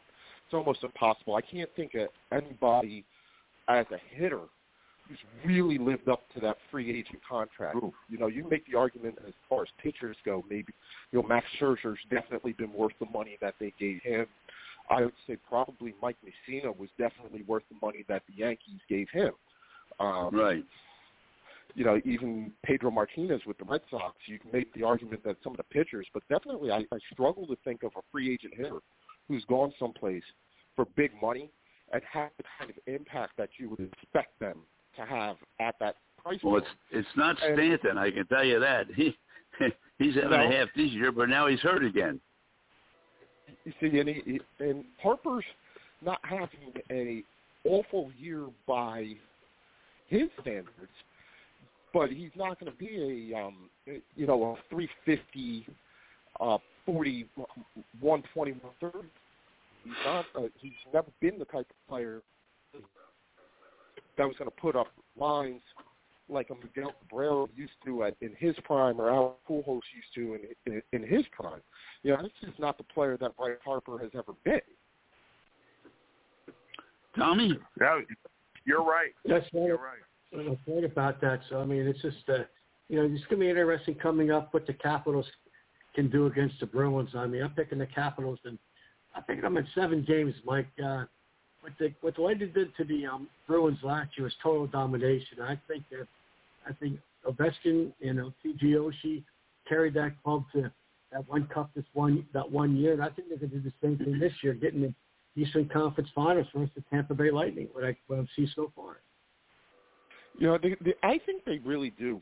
Uh, I know if you had asked any of the fans in this area, any of the Caps fans, when TJ Oshie was drafted, you know, Yes. 14, 15, 16 years ago, you know, he's coming, he's going to have one of the greatest goal-scoring careers, and he'll win a Stanley Cup. Mm-hmm. We've been very, very happy with that. The fact of the matter is, though, after the last one, after the team that they have, there's uh, this lingering feeling that if they don't get to at least another Eastern Conference final, or even more, a Stanley Cup final, because Yep. it wasn't like he was getting to multiple Stanley Cup finals and losing. You know, there were a Mm-hmm. lot of seasons where they never even made it out of the second round. And Yes. I think Mhm. that one of the he's going to have a Hall of Fame career. He's going to have his number retired. He's going down in Washington Capital mythology. But I still think that if it doesn't end with another Stanley it's going to be kind of like that Drew Brees with Tank syndrome. You know, oh, it was great that we won one, but it's going to have that lingering. Roger. Mm-hmm. Well, y- y- if you want to stay um, uh, with uh, uh, hockey, uh, Tommy, go ahead. No, I was just, I was just, I was just thinking. I think you're exactly right, Mike. Because uh, Ovechkin's having a, you know, good year. Watch the, you know, watch the Bruins, and the Bruins just sort of had that lackluster what the Lightning did to them last year. I think it's Eastern Conference Final. I'll go with it now. Lightning in Washington, but the Lightning Well, you, Washington you big still time. got to remember, Tommy, there is no such thing as an Eastern Conference Final. So, you know, they could, you know, play the Lightning and who knows, Montreal, Edmonton, Vegas, Mhm. because they reseed and after the, uh, Uh, you know, the, the yeah, so, you know, the Caps could make it to the semifinals and play the Lightning, which would be a they could also play Edmonton or Montreal. They could play Vegas. They could play win a, one of the team other teams out west. It could be that you end up with a matchup of uh, uh, the Capitals and Stanley Cup finals for Miami would be a great finals. exactly. So I mean, with it's- this- I saw the Vegas game the other night. That was you a terrific. One thing about the Vegas games, they come on late, so you get a chance. Uh, everything pretty much is over, and, and uh, so I had a chance to see a lot. I didn't see it all, but I I saw that was a great game. I mean, uh, I I I'm, I'm I root for Vegas only because they're a team that came into the league with nothing, and uh, have been able to be so representative in such a short period of time. Mm. Uh, I think the organization is really outstanding. Oh, they've done. you know, when you look at the level that they played, they made the Stanley Cup Finals in their first year of existence. Right. Um, you know, last year might have been a little bit of a down season, but I watched them over the weekend, uh, and they look like a, a solid team, cl- contender again. And you know, they're one of those teams that, as long as Marc Andre Fleury is playing well, he's a proven Mhm. playoff goalkeeper. When you have something like that uh, guarding the net for you, it makes it a whole lot easier to compete in the playoffs. And I think that was Right. part of the problem that the Capitals were having, especially in the last game, in the first two games, but especially in the last game was, you know, uh, the Bruins are playing in front of Tuukka Rask. You feel a little bit of confidence when you're playing in front of Tuukka Rask. The uh, Caps are playing in front of Craig Anderson. I had to look him up. Right. I didn't even know who he was. I think it's with Jersey a couple of years ago, Mike. That's what it was. Craig I thought he was an announcer for ESPN. Maybe they cheated him down, Mike. Put the skates on them. John Anderson, right? I, I thought they just pulled somebody off of the off of the, out of the uh you know like the Zamboni drive for for that for, for that they pulled out. Toronto, yeah, remember that? Oh, or God. the um or the backup goalkeeper wasn't it the kid from uh, Carolina who had to go in there?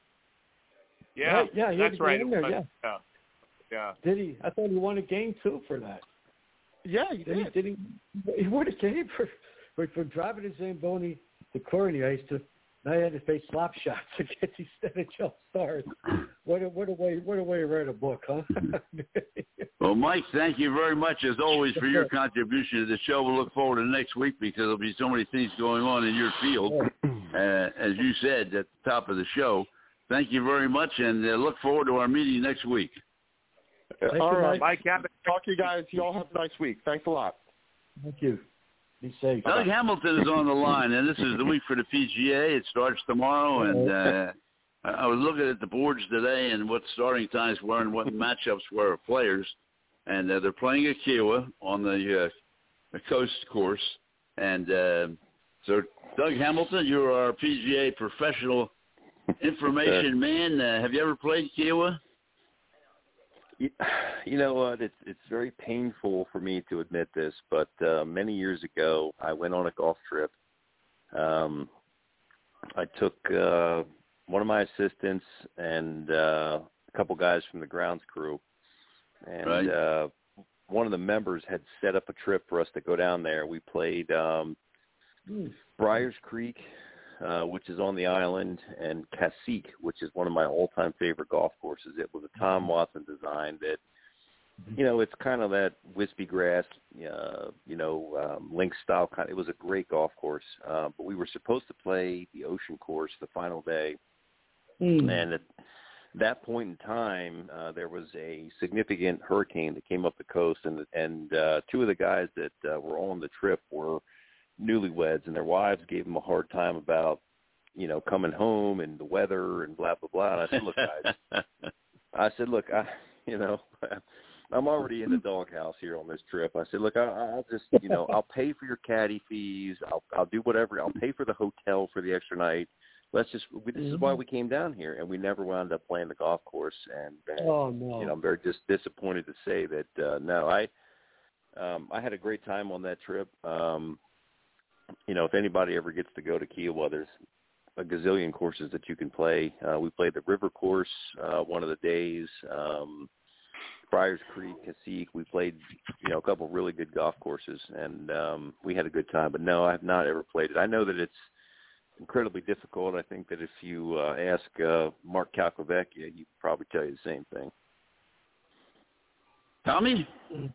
Yeah, it's just going to be interesting to PGA because you know, Doug, at this time usually, yeah, you used to have like the U.S. Open a couple of days away. I mean, you said the Nicklaus Tournament, Memorial Day, then you had the U.S. Open in, in June. I mean, having the PGA it doesn't fit in with them. Used to have that tournament in March to, to be the last tournament for a wrap up for the for the for the great PGA Yeah. season. What do you think about that?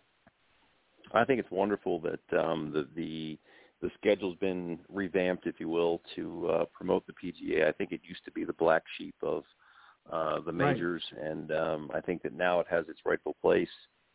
Um, you know, being in May, and I believe that um, you know, look, guys, guys like me are, um, you know, 20 year veterans, if you will, or nearly 20 years, 17 years actually of, of the PGA of America that you know, we we look forward to you know crowning our champion. Um, Mhm. You know, and I think that it lost its luster. Um, you know, at the end of the you know the the tournament schedule there, that um, you know no one no one felt, although it was a major, you know, certainly anybody that won the event and won that major would would wouldn't snicker at the fact that they won it. But at the end of the day, you know, look, we we know that um, you know Augusta is the crown jewel. Uh, the Masters is is you know the one, and then probably second is I would guess the U.S. Open. Um, you know, certainly it has its its uh, rightful place uh, on Father's Day weekend, and then Right. you know, look, uh, I guess it's a toss up between the final two, but the British Open probably nips, you know, the PGA Championship, and um, Look, there's there's a lot of guys uh, that are club professionals uh, like myself that that earn their their chance through different things uh, throughout the year to play in that PGA you know championship. That um,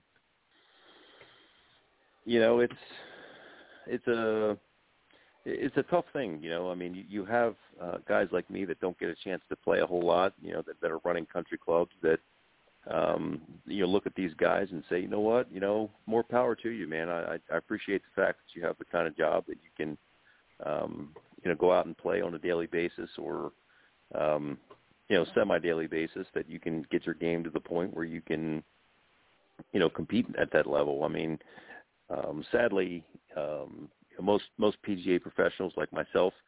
I mean, look, we we, we actually work for a living. You know, we're we're not going to compete with uh, a tour professional. It's just it's just not going to happen. It's not in the cards. It's it's not the way that it was designed. You know, those those guys have a different classification. That's their job.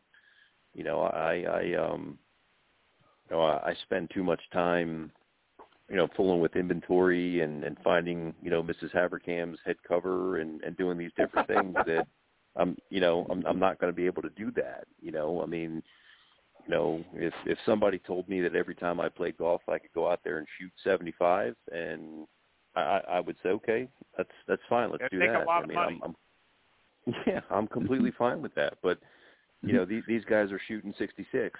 You know that on you know golf courses like Kiawah. That's that's not something that's you know if if somebody came to me and said, all right, you know what, Doug, I'm going to give you a hundred thousand dollars, and all you're going to do for the next year is you know, change your diet, you know, weight train, you know, play golf, practice, do your thing, like those guys get to do every day. Okay, well, you know, now maybe we're talking about something, but that's not the way this works. So, um, you know, they're I thought it was nice, level, Doug, that they uh, they reached out to Stricker and also to Mickelson. Uh, obviously, uh, you know, they want Mickelson there. He's a great personality and has been for the last Mhm. three five years.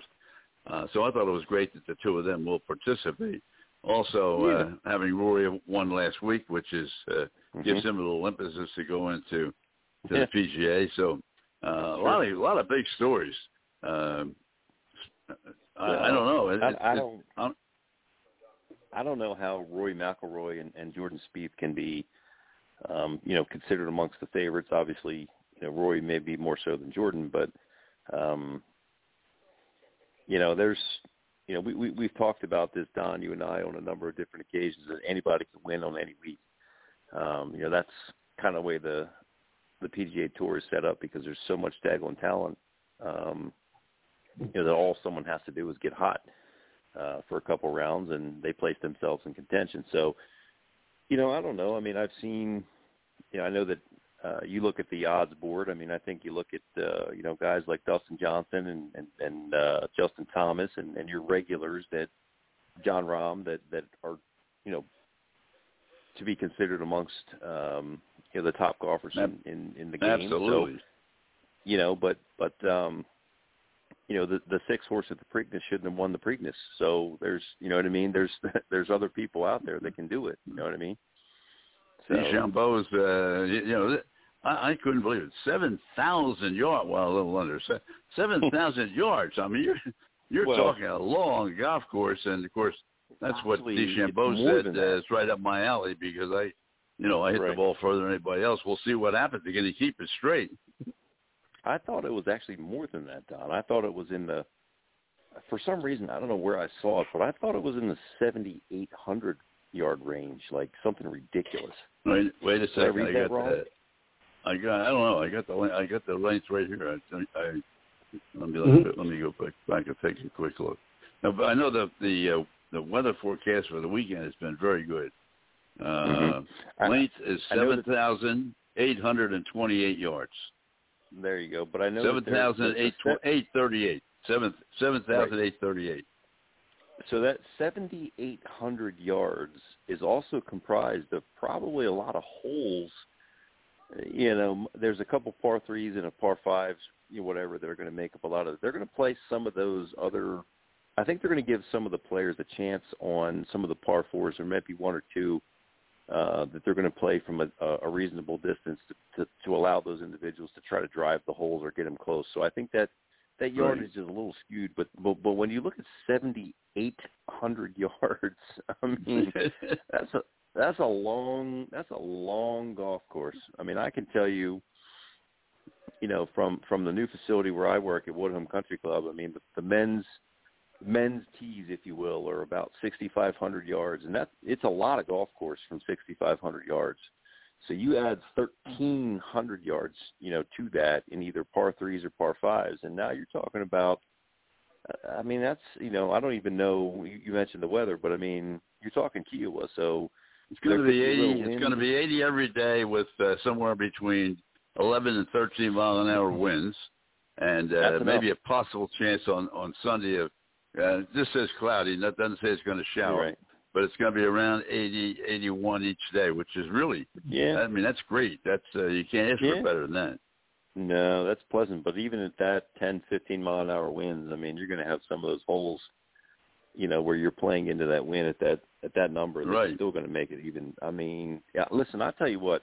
There, there, there was a period of time where I owned a PlayStation 4 and I had Tiger Woods golf, and there was Kiawah. The Ocean Course was one of the courses, and I was like the best golfer on the planet in in Tiger Woods golf, and I think I shot like 65 on on a video game. So I mean, I, I can't even imagine what these guys are going to do in person. So Yeah, well, I mean, I, some of those, that some of the- those, the, the landing You got areas. 70. You got those holes- 78 to sunny on Thursday. You got 79 and uh, sunny with uh, winds at 15 miles an hour on Friday. You got 80 Mhm. degrees on Saturday with nine mile an hour winds, and on Sunday, uh, partly cloudy and uh, 13 mile an hour winds. Uh, so we'll see Mhm. what happens. But I'll tell you, Yeah. I, I'm looking forward to it. You know, you were talking about the tee offs, uh, Don, on times. They've got 33 golfers teeing off in the first hour. Mhm. They they have uh, three. It begins at 7 a.m. and then Right. it's uh, five, then 11, 16, 22, 27, Mhm. 33, 38, 44, 49, 55. Mhm. Every five six minutes. That's amazing. Mhm. Yeah, it's Well, uh, as I say, it- it's a it's a lot of fun. And Phil Mickelson goes off at uh, one fourteen the first day and seven forty nine the second day, Mhm. and he's playing with uh, Jason Day and uh, Harrington. So uh, I'll tell you, it, it, it, it's a lot. Of, it's going to be a lot of fun, and, and I'm, I'm glad they're having nice weather. Um, ESPN's going to really cover cover. Uh, Almost everything from start to finish, not like the Masters where they Mhm. don't cut in until three Right. o'clock. This is going to be Sure. covered from almost 11 o'clock in the morning right on through. Well, they've got to have 240 golfers in the tournament to start. I didn't see the number, so I can't say, Roger. I, Well, I really don't know. If there's Mhm. if there's 33 in the first hour and it goes up to 242, so that would be uh, nine, eight, ten, uh, nine, 10, 11, 12, 1, 2. So that's six times 33. That's over. That's a little over 200. Mhm. Well, It's right around 200 golfers. That's amazing. Going to be a Is lot of golf. I don't know. If You know, you guys know about it. To me and Tommy, you, this just Mhm. seems uh, is this unusual to have that many in a tournament? Yes. Yes, it, yes, it is. It's, That's it's crazy. good. hmm How are they going to keep these guys finished? How are they going to keep these guys finished before before before the sun sets? They have to tee off probably six o'clock in the morning for Pete's sake. These to get They everything. are going to. everybody- I, I thought I thought the number was around 180, but I I don't know that to be a fact. But I Well, because I'm- usually I'm when by the t- I, it, it could be, you know, it could be. I mean, I'm I'm going. I I I figured I I went by three, six, nine, twelve, fifteen, eighteen, uh, twenty-one, twenty-four, uh, twenty-seven, uh, thirty. Yeah, that's what I was right. Thirty-three in the first hour. So and and every one of them, it's either five or six minutes for groups Mm. of three. So that's well, why Doug, when you when you're in a, when you're in a play-in situation, saying what Roger is saying here, when you're going to a normal tournament and you're playing in a, a, a play-in situation, what number is that? Is that number 179? Is it 180? What what's the what's the normal number? Well, it it it, depends. Um, you know, there's um, any number of tournaments that have a limited, you know, field size. I mean, some uh, facilities will allow you to go front and back um, to, you know, execute play on a on a you know quicker basis. Um, you know, sometimes sometimes they'll do that because of weather. Um, but I mean, you know, five or six minute tea time intervals is pretty snug. Um, you know, in most cases, you know, it's it's going to be at least ten, if not twelve minutes, sometimes even fifteen minute intervals. So, Right. um, you know, I think the the the COVID kind of you know put the clamps on, you know, a lot of that. I mean, I, I'll go. Um, I mean, I've I've done uh, tournaments where you know, particularly like club championship match play stuff, where I send them out in twosomes. I'll go every you know eight minutes. Um, you know, there's a lot of sometimes women women's tournaments can go every eight minutes because they just they run like rabbits. They're they're so quick. Um, but I mean, in most cases, men men just don't have the ability to go in six minute intervals. I mean, those those guys are very methodical. Um, you know, I mean, you're also talking about people that are walking as opposed to riding. So, I mean, I would be shocked if you're telling me they're going in six minute intervals. Um, they have to be going front back. There's no way they can go Five, six, Doug. Five or six Yeah. minutes interval. that that that's crazy. I mean, um, you know, one, one well, guy you were hit- you were right on the you were right on the number as far as the uh, Rahm is is right the second choice now, and the number's at fourteen to one. McIlroy, Yeah. because I guess his hot week last week is eleven to one, so he's Yep. the leader. Yep. Then you go to Yep. Spieth, he's fourteen to one, and uh, Mhm. Justin Thomas is also fourteen to one. So uh, those Yeah. guys are at the top of the pack. well, I Justin thought I had, Thomas I thought I had a list of all the entrants here. I was just going to try to see if I could come up with a You number can- for you because I was going to say you can Google that, but I mean, you you I mean Justin Thomas is always a good bet, but I mean there's there has to be a dark horse in there that's more than twenty five to one that has an absolute chance to win that that we just don't. oh, We're not looking at- absolutely. You know, um, I know Don, you're a you're a better, so I mean, you know, if we're talking, you know, exactas and trifectas, That's funny. you know.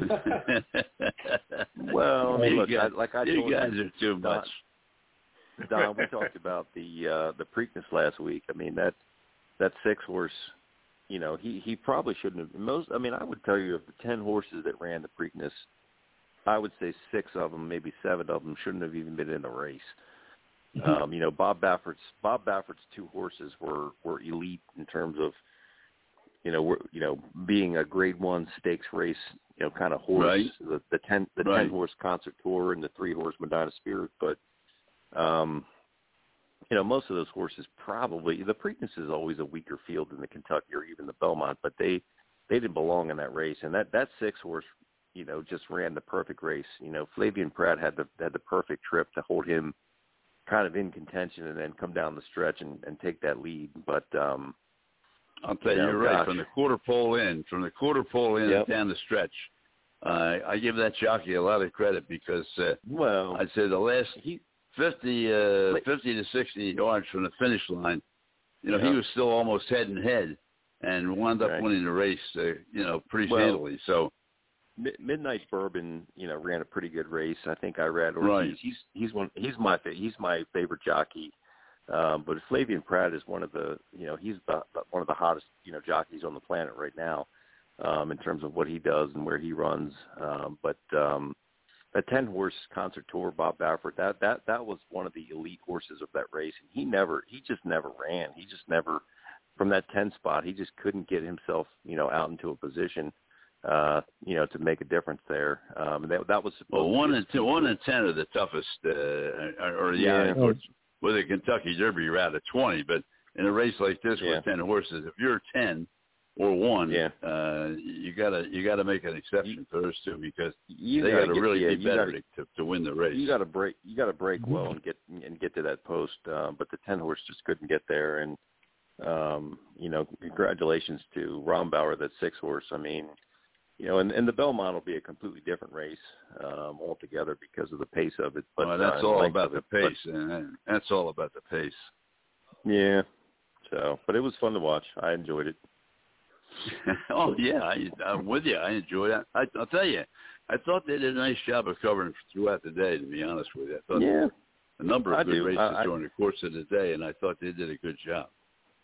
Well, the the majors in horse racing are just I don't know what it is, but like I just get so excited to watch those horses run. They're such beautiful animals. Um you know, and and you know the the the strategy that's involved in those jockeys um you know getting them to the right positions and and asking them you know when they do whether it's you know with the whip or whatever but um you know it's it's just I don't know why. It's just like the hair on the back of my neck stands up when I watch those races because it just, you know what I mean. It just, I don't know, what I don't know what it is about it. It just. I can't. gets I can't say that. Roger will say I can't say the hair on the back of my neck Mhm. stands up. I mean, you know, it's the fastest two minutes in sports, as they say. That's right. Tommy. Hmm. Hello, Tommy. Yes, Frank there. just say tick tick tock up against the clock again, guys. Another. Oh my God, we're all, we're finished already. I know Yeah. it's been it's, it's been flies by. It's best two hours in the best two hours this in this week. So, gentlemen, thank you again, Doug. Thank Great you night. again. Great, great course. guest. Yes, Frank, Roger, you're thank best. you again. Have a great week, Don. Tommy, appreciate everything and uh, Um, appreciate the listeners. God bless. Have a great week. Yep, we'll do it again next week, boys. Thank you very much, Frank. Did a good job. Take care, Tommy. Keep it going. Yes, sir. Yes, sir. Thank you. And I'd like to thank all of our guests, Roy Cummings. Uh, uh, all of our guests came on this week. Don Henderson come on come on this week, and Barry Roger Henry and Mike and Mike Mike Ledbetter came on, and Mike Simzak and Doug Hamilton. Very fortunate, Frank. All these guys love to come on every week. We apologize not having the Lightning founding father on. I'll see him tomorrow. See what happened. What happened, Phil? But Frank, great job as always. For my family, your family, God bless, and go both. Ladies and gentlemen, uh, today is Armed Forces Day, and we we it's, we're supposed to start the show with uh, Yes. uh, a salute to any veteran out there. Uh, we appreciate everything you've done for our country and for us, for the uh, Gold Star mothers and wives. Um, Mhm. The sacrifice you've given will never ever be forgiven by be, be forgotten by any of us. Uh, our That's staff right. uh, wants to say thank you very much to all the oh gosh, Gold Star, Red Star, Blue Star, and active uh, veterans at this point in time. These programs are brought to you each and every night of the week in grateful appreciation to the men and women of the United States Armed Forces and the men and women of police and fire services. When you're out there and see somebody in, in uniform, please make sure that you let, let them know you know they're there. These are very, very tough times for everybody in uniform. These programs are also dedicated to those who've lost their lives in the line of duty. Deputy Robert Anthony Carroll, Patrolman David Curtis, Patrolman Jeffrey Colcap, Sergeant Thomas Batinger, Patrolman Jeffrey Yazowitz, Detective Randy Bell, Detective Ricky Childers, San Diego Officer Meg Henler, Lieutenant Zerba, Mike Zerba, Newcastle County Police, Patrolman Alpha Crispin, Lakeland PD, Chief Al Hogle, Longview Key Police Department, Chief Jimmy Ford, Wilmington Fire Department, Highway Patrolman Alonzo Moses, Philadelphia Highway Patrol, Highway Patrolman Brian Lazaro, Philadelphia Highway Patrol, Highway Patrolman Brian Murphy, Plymouth Township, PA Highway Patrol, Lieutenant Bob Neary, Philadelphia Fire Department, Sergeant Mike Wilson, Charlotte County Sheriff's Department, Deputy Chief Mike Godwin, Philadelphia Fire Department, Deputy Jonathan Scott Pine, Orange County Sheriff's Department, Patrolman Robert Germain, Windermere, Florida Police Department, Trooper Ch- Chelsea Richards, Florida Highway Patrol, Lieutenant Joyce Craig Lewis, Philadelphia Fire Department, Patrolman Charlie Condit, Tarpon Springs Police Department, Hillsborough County Deputy Sheriff Charlie Kotloff, Sergeant James O'Connor, Philadelphia, Fi- Philadelphia Police Department, Sergeant Rodney Bond, Delaware State Police, Corporal um, Lieutenant, uh, I'm sorry, Captain Matt Letourneau, Philadelphia Fire Department, Captain Chris Leach, Wilmington Fire Department, Lieutenant Jerry Ficus, Wilmington Fire Department, Lieutenant Arthur Hope, Wilmington Fire Department, F.D. Lee, Special Inspector Vinny Galaccio, Delaware State Trooper Corporal Stephen Ballard, Kissimmee Patrol Officer Matt Baxter, Kissimmee Sergeant Sam Howard, Deputy Bill Gentry, Highland County Sheriff's Department, Deputy Clay Zerba, Clay County Sheriff's Department, Deputy Natalie Corona, L.A. County Sheriff's Department, Deputy April Rodriguez, Pasco County Sheriff's Department. Officer Bob McKetchin, Biloxi, Kentucky Police Department. Trooper Joe Bullock, Florida Highway Patrol. Sergeant Brian Levique, Hillsborough County Sheriff's Department. Uh, Deputy Mike Malik, Pinellas County Sheriff's Department. And Lieutenant uh, Deborah Charles, Orlando Police Department. My brothers and sisters, although you may be 10-7 at this point in time, and sometime we'll be 10-10 at the table of the Lord. Until that time, may the roads rise up to meet you. May the winds be always at your back. May the sun shine lightly in your face. And, and may the Lord be with you. May the Lord keep you and your families always in the hallow of his hands. Good night. God bless. Have a great week.